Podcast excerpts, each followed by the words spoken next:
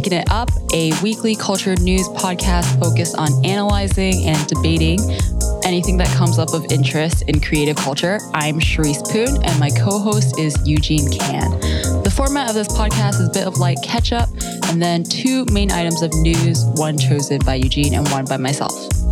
We pick our topics from the Maekan Briefing, which is an email we send out twice a week filled with current news, interesting links, and analysis on culture. On Making It Up, we talk through the things we're most interested in and try to work our way to some sort of conclusion, often working through thoughts and challenges along the way. That's true. That's true. How uh how was your past week?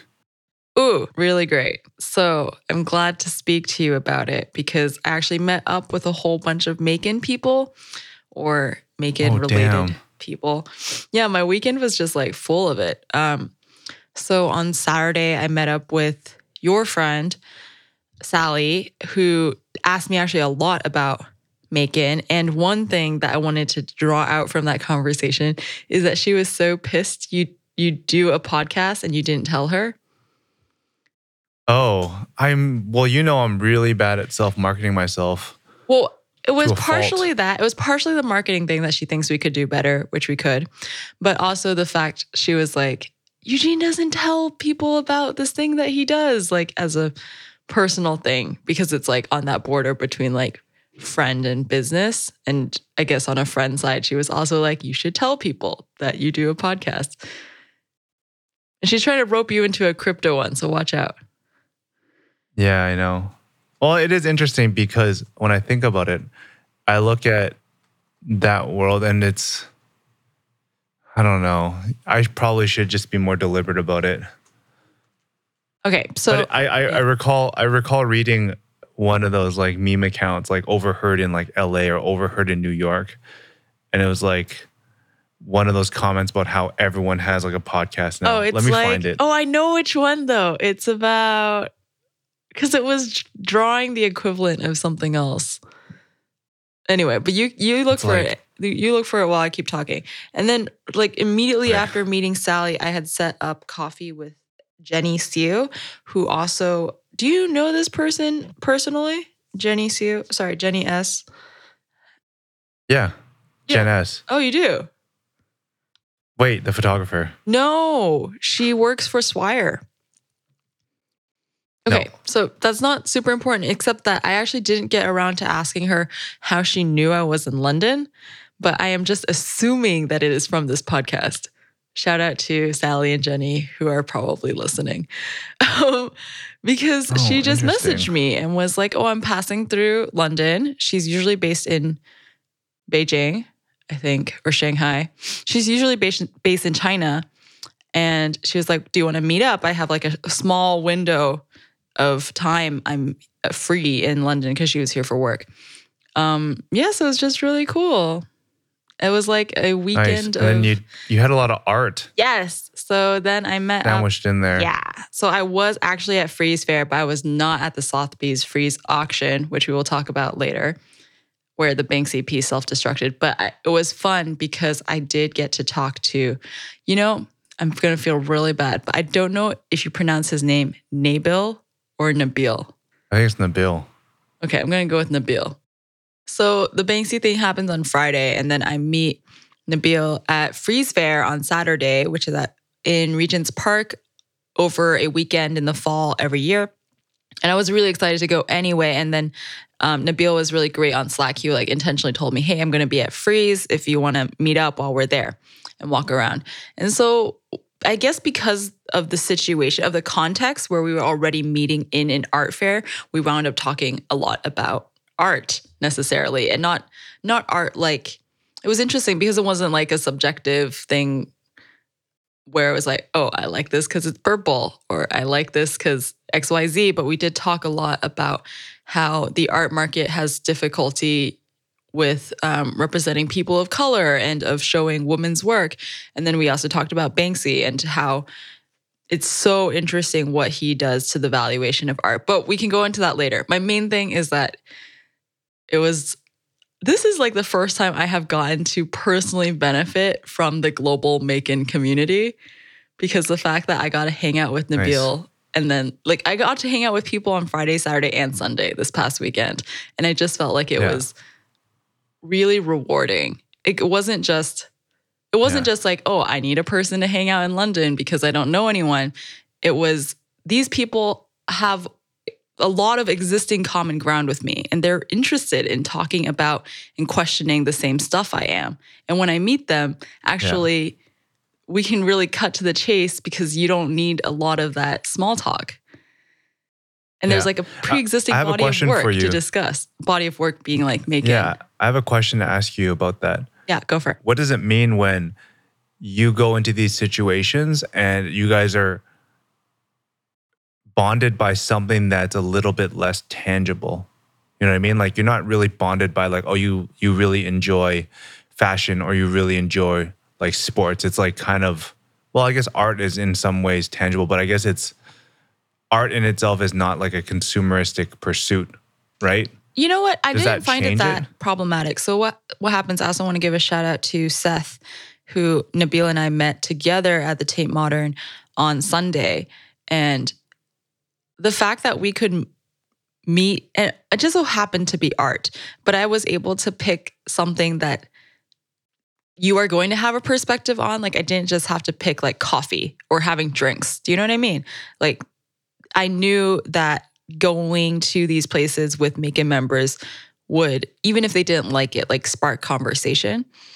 And I think the fact that even though we're not some easier to understand physical entity, right? Like we're not sports. Sports is the easiest to gather around when you all play the same sport.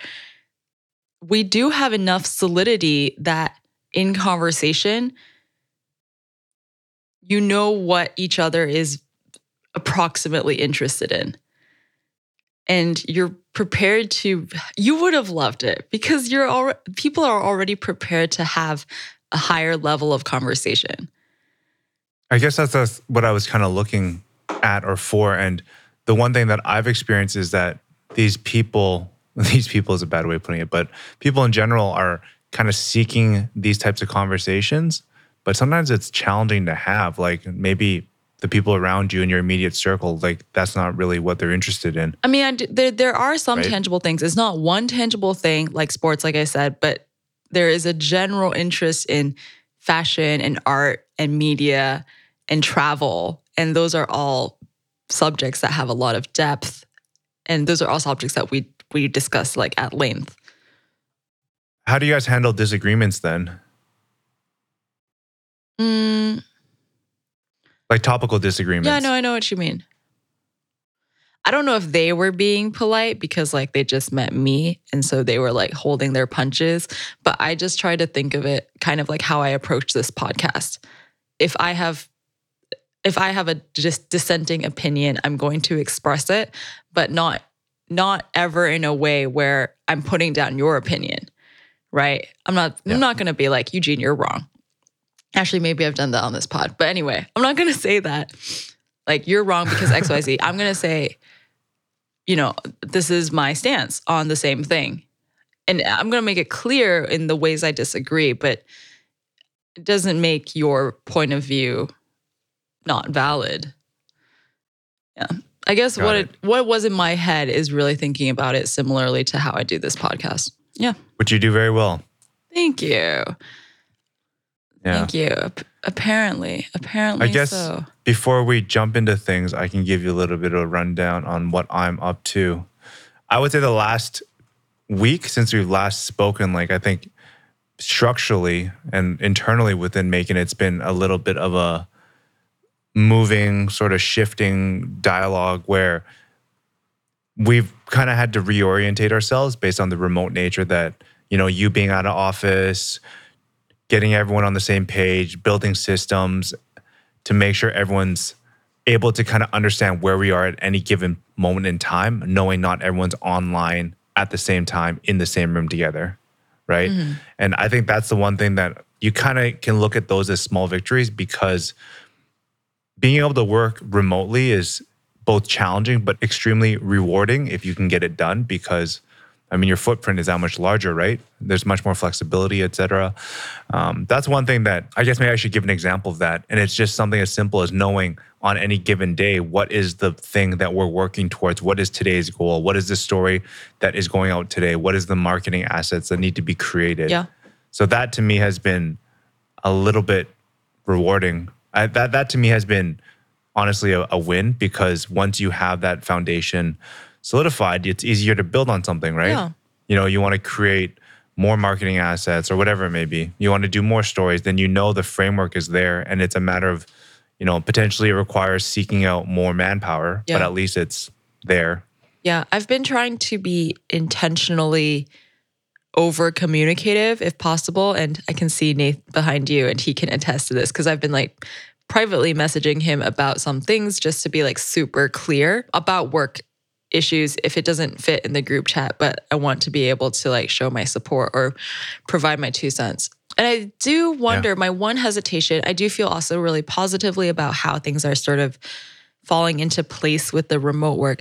But I do wonder if your side and our side will wind up working more because of the time zone difference. I actually feel more about this, more of this concern for your end because you're you should be going to sleep, but I'm still working. And I'm not going to hold back. I actually feel a little bit more at ease because I know that there's like a handoff there. I don't want to hold back on sending emails and messages and etc. But I also know that I'm pinging your phones. But I also cannot be responsible for how you handle your notifications.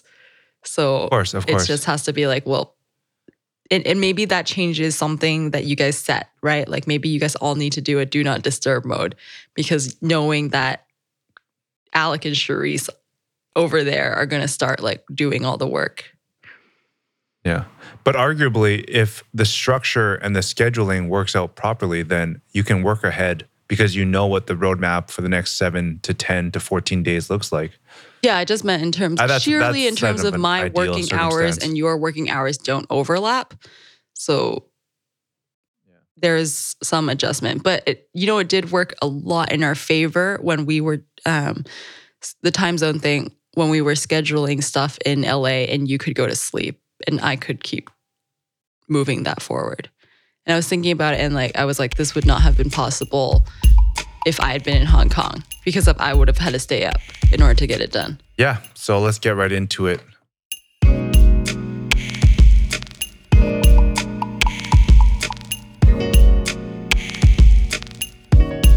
My subject this week is how to build a low tech website. This emanated from an article featured by Low Tech Magazine, which began in 2007. They created a story around building a low tech, self hosted, and solar powered version of their traditional low tech magazine.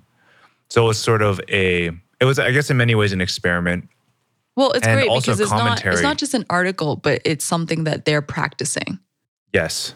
The story itself began quite early on at the top, where they discuss how the internet was supposed to dematerialize and decrease energy usage, but instead it's largely concentrated wealth and become a huge consumer of energy. So it's kind of been like, hey, it's supposed to be all these things, but in reality, this has become the re the real play out of everything.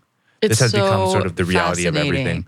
It's so fascinating. Yeah. Sorry to jump in. I know you, there's like numbers that are really interesting, but just that basic premise that we think of the internet as this free all access thing, but there is an, a physical cost on on the world. Yes. So, some stats to provide context. The average website taken from the top 500,000 domains had an increase in size of an actual website from 0.45 megabytes in 2010 to 1.7 megabytes in June of 2018. Yeah, and this is per same page load- weight, not just Yes. not a whole website. Yeah. And then on that same note, mobile rose from 0.15 megabytes in 2011 to 1.6 megabytes in 2018. And after kind of laying out the context, laying out the situation, low tech kind of gets into how you can create a quote unquote low tech website that mm-hmm. actually uses less energy. And some of the key points they listed were creating static sites, which are only generated once. There probably is some technical stuff in here that I'm glancing over, but I think just for the premise of less the technical side, but just the strategies they employed, I think that's helpful or enough for this conversation, anyways. The article is great because there's like two levels to it. There is a basic level that I think anyone who uses the internet is going to understand.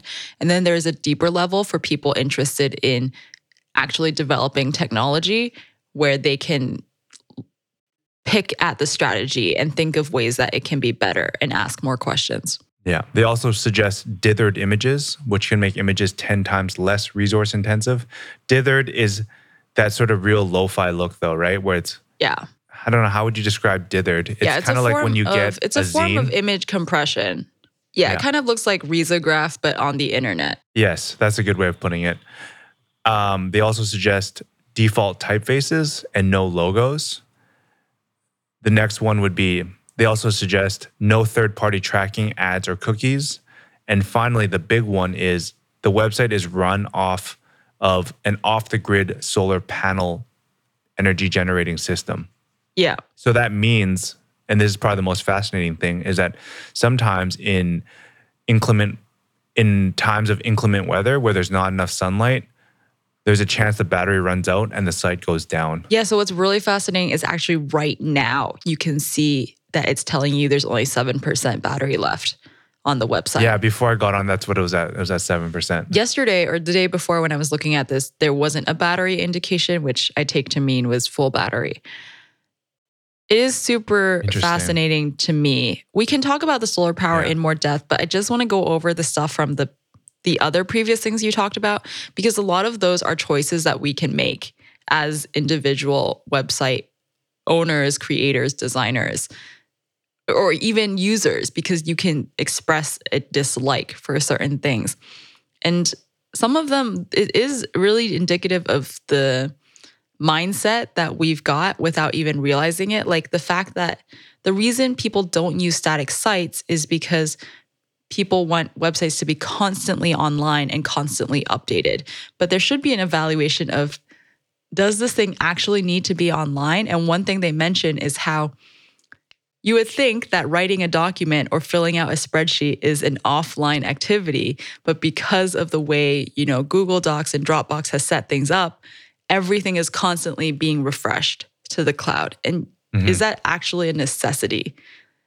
Like if, if you think not just about like as a user in terms of experience, but if you think about having that requirement does mean an actual energy toll, like an energy toll on the world. Uh, yeah, it's interesting because like you you don't really think that much about it, but I what I find fascinating is, and I think I should probably preface this too because I took the liberty of injecting a little bit of my own commentary when I said at the very beginning that the article was sort of a commentary on how the internet was supposed to dematerialize and decrease energy usage. Instead, it's concentrated wealth and become a huge consumer of energy. I don't think they actually mentioned anything about the concentration of wealth. That was more my input. But the reason why I think subconsciously I put that in there was if you look at some of the things that they recommend that you don't do to help create a more low energy website, there are things that are almost critical for you to have a sustainable business on the internet. Yeah. And what that means is like basically the act of selling something. Yeah. And obviously, tracking ads, cookies help that. Yes. Default typeface, no logo, that sort of removes brand from the equation in some ways. So ultimately, you can create a low tech version, but then it also brings into question how do you sustain an online business? Yeah. And unfortunately, for better or worse, online businesses have largely been driven by advertisements and e commerce. I mean, they get into that at the end. That's why they turn this entire article into an explanation of how they are planning on monetizing. And they do ask for people to consider sponsoring them, essentially, or like putting down money to indicate like a commitment to Low Tech Magazine. But I mean, I'm mostly fascinated by if it's even possible for internet users to change their habits. Since I moved to London, the EU laws about cookies are stricter, are sorry, are more strict. Yes. And every website I go to, I have to encounter this cookies pop up. Yeah. And some of them, they give you the possibility of denying. And some of them give you like a whole bunch of read this, read that links. And some of them, they don't provide any of that. It's either accept it or you don't get to read. Like you either press yes now or you have to close the tab. So Mm-hmm. it is interesting to think about you know how people are more and more conscious about their diet or recycling and so like you make daily decisions about those things for you know a bigger cause it would be interesting to see is it possible to be an internet user who does that you know i intentionally don't visit xyz sites because they're high energy because they have the worst you know they put the most tracking on me you know those mm-hmm. reasons I guess the thing that we've kind of recognized is that the certain there are certain things that we feel we should be more passionate about, i.e., privacy. But the reality of the situation is that unless there's a greater value for me to not go there or not to use this product, then you're probably going to maintain your habits. I wonder if the people who are really active about environmental issues would take up this cause and suggest that you don't Yeah. visit certain websites or you do something alternative. I know some people do hacking activities like building extensions or apps that will allow you to visit, let's say, the New York Times or CNN, but then strip everything from it. So you just get a lo-fi version. But it it's not because they intentionally made a lo-fi version. You're just taking out all the heavy stuff. Yeah. Something else I wanted to mention about this article is that low tech is really intentional about being super transparent about their hardware and software, like all the mechanics of it. And besides being admirable, like this level of transparency with their readers, I wouldn't be able to tell you this information about the websites I run or am a part of. Mm. I just thought it was interesting how, and, and do you know, right? Like, do you know where our Maekan server is located? I don't know. I want to say it's like Austin, but I don't think that's right. I'm not trying to say that we need to make a change, but the fact that we don't know is also interesting. Like we've just left some decisions up to other people. I'm trying to um, just give me a second to think about this. I want it's interesting because you always hear about supply chain transparency. What is the future of supply chain transparency in the digital world? In a way, like where are you getting all your stuff from? And it- is that even something valuable? I, I do see value because if you look on the low tech website, the server stats suggest quite a few things like oh barcelona time battery status power used uptime etc it would be interesting to see how this is played out in a greater context and like the actual energy usage mm. and i think that what is nice is that i don't know if it's nice or not but it's more if you think about this topic at hand it's just never been discussed and if it's never been discussed then people generally might warm up to it, but they've never been they've never had this bit of information put in front of them. So I think that's like an interesting thing. I just I'm curious too. It's like if it was always in your in front of you, knowing, hey, if you have your phone on the brightest setting, what does that mean? Right? Yeah. Is that going to influence your habits? Yeah, it is interesting because there is, I mean, if you're not, if we as individual users are not interested in the larger world impact, there are individual consequences as well. And one of the things that low tech mentions is the fact that heavy websites and heavy usage affects the longevity of your devices. So, depending on the kind of user you are, and we know this in a way already, then you will have to replace your phones and computers and tablets more frequently. And maybe that would be convincing to someone. Mm-hmm. Not just, Well, you know, like how Apple has screen time. Maybe it's like energy meter. Uh, Apple would never do this because it's not in their favor, I don't think. But I do look at something similar to where the carbon footprint of eating meat. Yeah, but the digital stuff has the very real possibility of doing the math on that because it's currently existing. You would just have to have someone clever to run an app or something in the background that would give me an output. But then the diet thing is very hard because you have to somehow log your eating habits.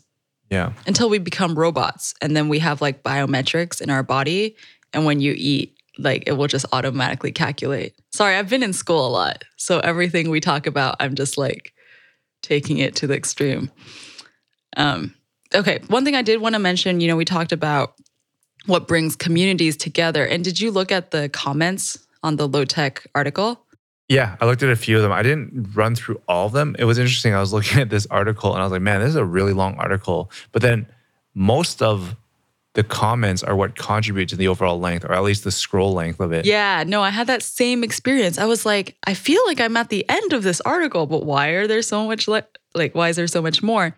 And it's really nice to see so many people in the comments and I can see that low tech has responded as well and everyone's writing like essays in the comments and it's mostly technical as in people are asking technical questions and have technical feedback.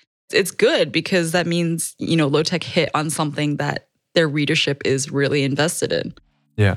It would be great if this could be a guide that people could follow. And let's say there's a hundred tips on this hmm. to kind of achieve where if you hit all hundred, yeah, you're you're doing the absolute best. But hey, if you can only do 30 of the 100, that's still better than what you're currently doing, right? I think maybe they would do that because as much as this is a, a starting point, I think regular people need more actual steps like contact your internet service provider, you know, contact your domain hosting and ask XYZ. Like that would be what it takes.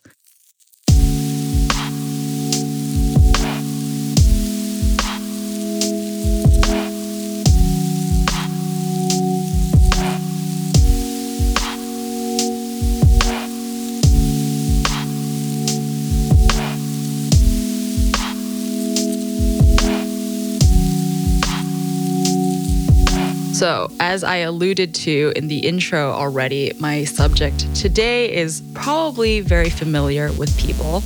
And it is a groundbreaking event that happened in the art world last Friday. Banksy has a painting of a spray paint on canvas painting done in 2006 of the girl with balloon, which is very recognizable. It's like a black silhouetted girl in the bottom left, and she's Like holding most iconic. heart-shaped balloon. Yeah, and so that was going up for auction at Sotheby's on Friday.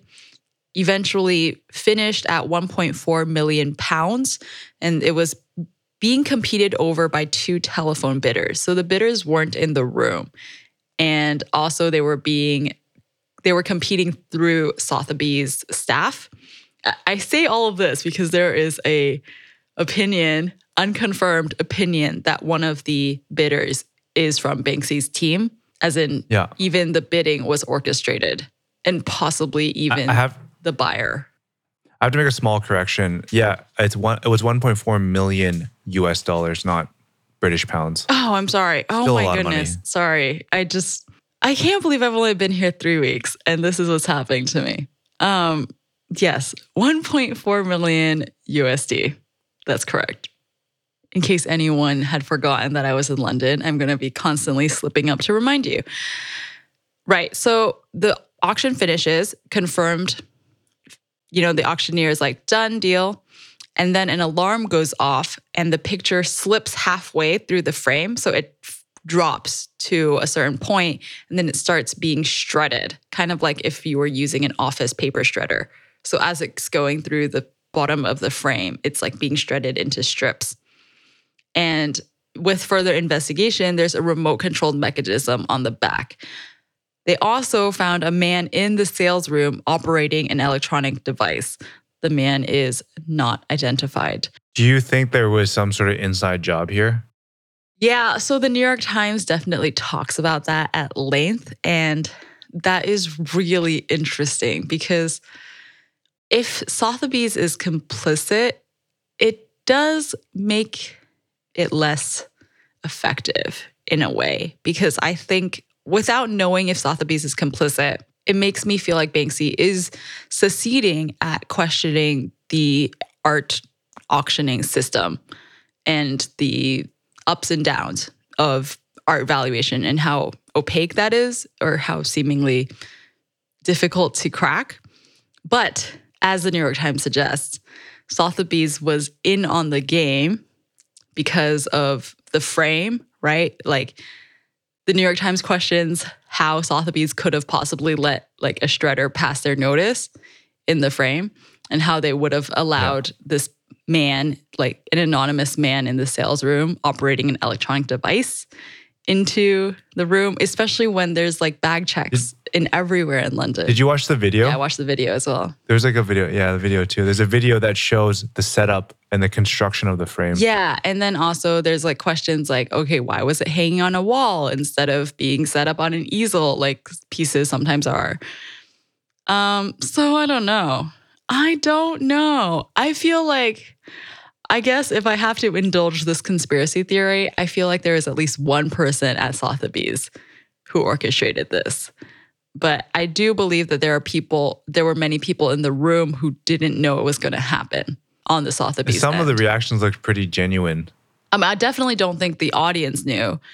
And I also don't think, like, if Sotheby's helped make this happen, it was it had to be like on a need to know basis. Otherwise, we're just not going to tell you.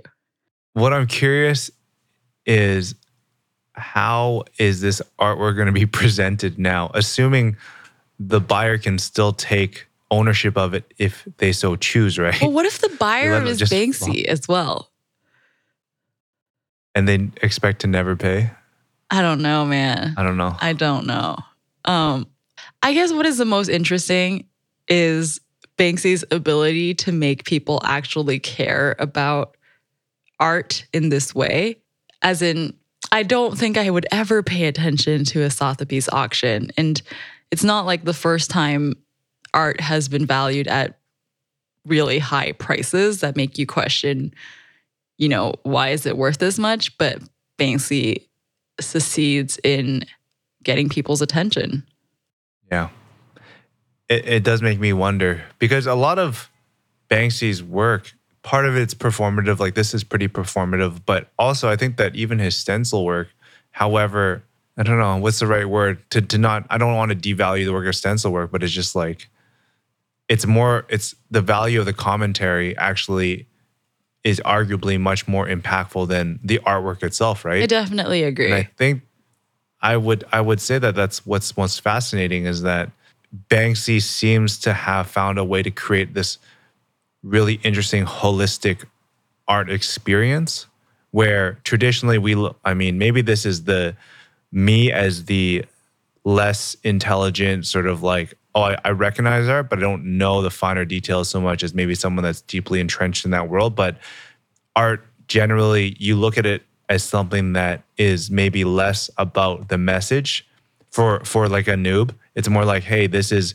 technically something I would never be able to do mm-hmm.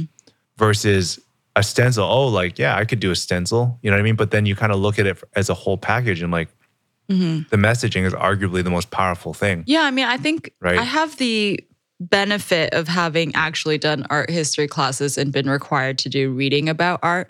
But I definitely think the value in art is not going to a museum and saying, oh, look at all the photorealistic paintings. But that this is my personal feeling on it. But what you can get from art is really understanding the history of why someone made something and what propelled them to make that particular piece at that moment in time. And so the hmm. value of Banksy's work is not the aesthetic composition of a stencil and like where is the balloon placed and what color is the balloon, but everything surrounding why and how he made that and then how people are reacting in this case in the, the Sotheby's event.